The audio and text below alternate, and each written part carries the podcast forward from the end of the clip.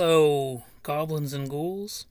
So basically, today I'm going to be talking about what I have gathered about the electronic music subgenre two step garage.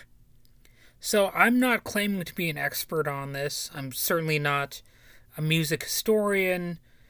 Electronic music is not even my absolute favorite genre. But I did look up, you know, uh, some little facts here and I'm to give my opinion on uh, the genre and uh, what I find interesting about it. Um, so basically, uh, you know, two step garage, it's not to be confused with country western two step dancing. That is a, a different thing altogether. Um, basically, the kick drum is a signature of UK garage, but two step has kick drums that skip a beat or they have a shuffled rhythm, or the use of triplets. That's my understanding. So, if you're not really that hip to that musical terminology, you know, you can go ahead and look that up, do some research, and yada yada yada. But that's actually apparently one of the main or primary differences here. Two step is also considered a precursor to the perhaps more notorious dubstep genre. Uh, and of course, dubstep seems unconventional or even not musical to some people. And uh, in a way, it seems to exemplify the public enemy lyric, you know, who gives a fuck about a goddamn Grammy? Though ironically, dubstep artist Skrillex has won multiple Grammys. So even though it's not even though it's not the most pop oriented electronic music of all time, it still is popular enough that, you know, you can have success in that genre or subgenre. Basically, like all of these are mutations. It's kind of like how you you uh, distinguish between proto punk or proto metal and punk and metal. When like to the outsider, it might all sound the same, right? But to somebody who's inside it, there are significant differences that others will not even perceive.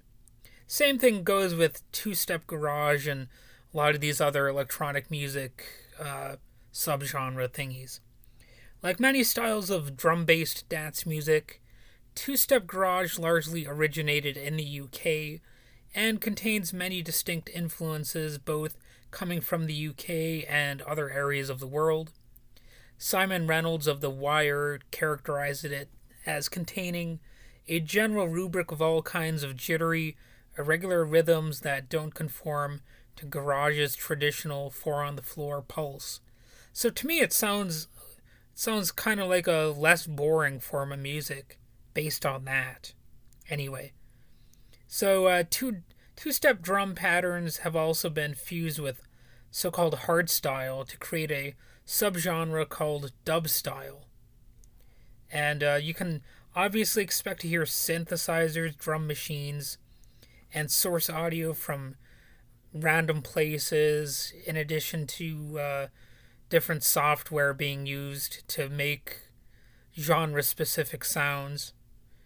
Uh, most electronic music has elements of dancehall music and other reggae genres, uh, due to the Jamaican influence, there's a subgenre called riddim, for example, which is like a, a you know Jamaican pronunciation of rhythm, and you might you might hear confusing terms like hybrid rhythm style garage, and the word two step was coined in the mid 1990s in London, apparently. Again, I'm saying this based on my research, which admittedly is not that in depth but it's uh, it was interesting to look into this anyway. And by the way, if you're a newbie to bass and drum music in general, and want a decent, relatively early example of it, feel free to check out the Prodigy's Experience album, released in 1992, which was among influential drum and bass albums. And, uh, you know, obviously, you may have seen the Prodigy especially if you're around watching MTV in the 1990s. They're pretty famous for their Firestarter song and also Breathe. Now, of those two, I definitely prefer Breathe. But, you know, I'm, I'm getting a little sidetracked here. But anyway, uh, moving on. Though some trace of the, or though some trace the two step genre to the 1990s, obviously can ultimately find roots in the 1980s and earlier to the aforementioned dancehall explosion of the 1970s, where remixes were pioneered organically before beginning to reach a mass audience. And, you know, before it was commercialized and some might say perverted in a sense by uh, sale- saleability. Well, anyway, um, hopefully I gave you a, a slight idea of what two step garage is. Maybe I didn't.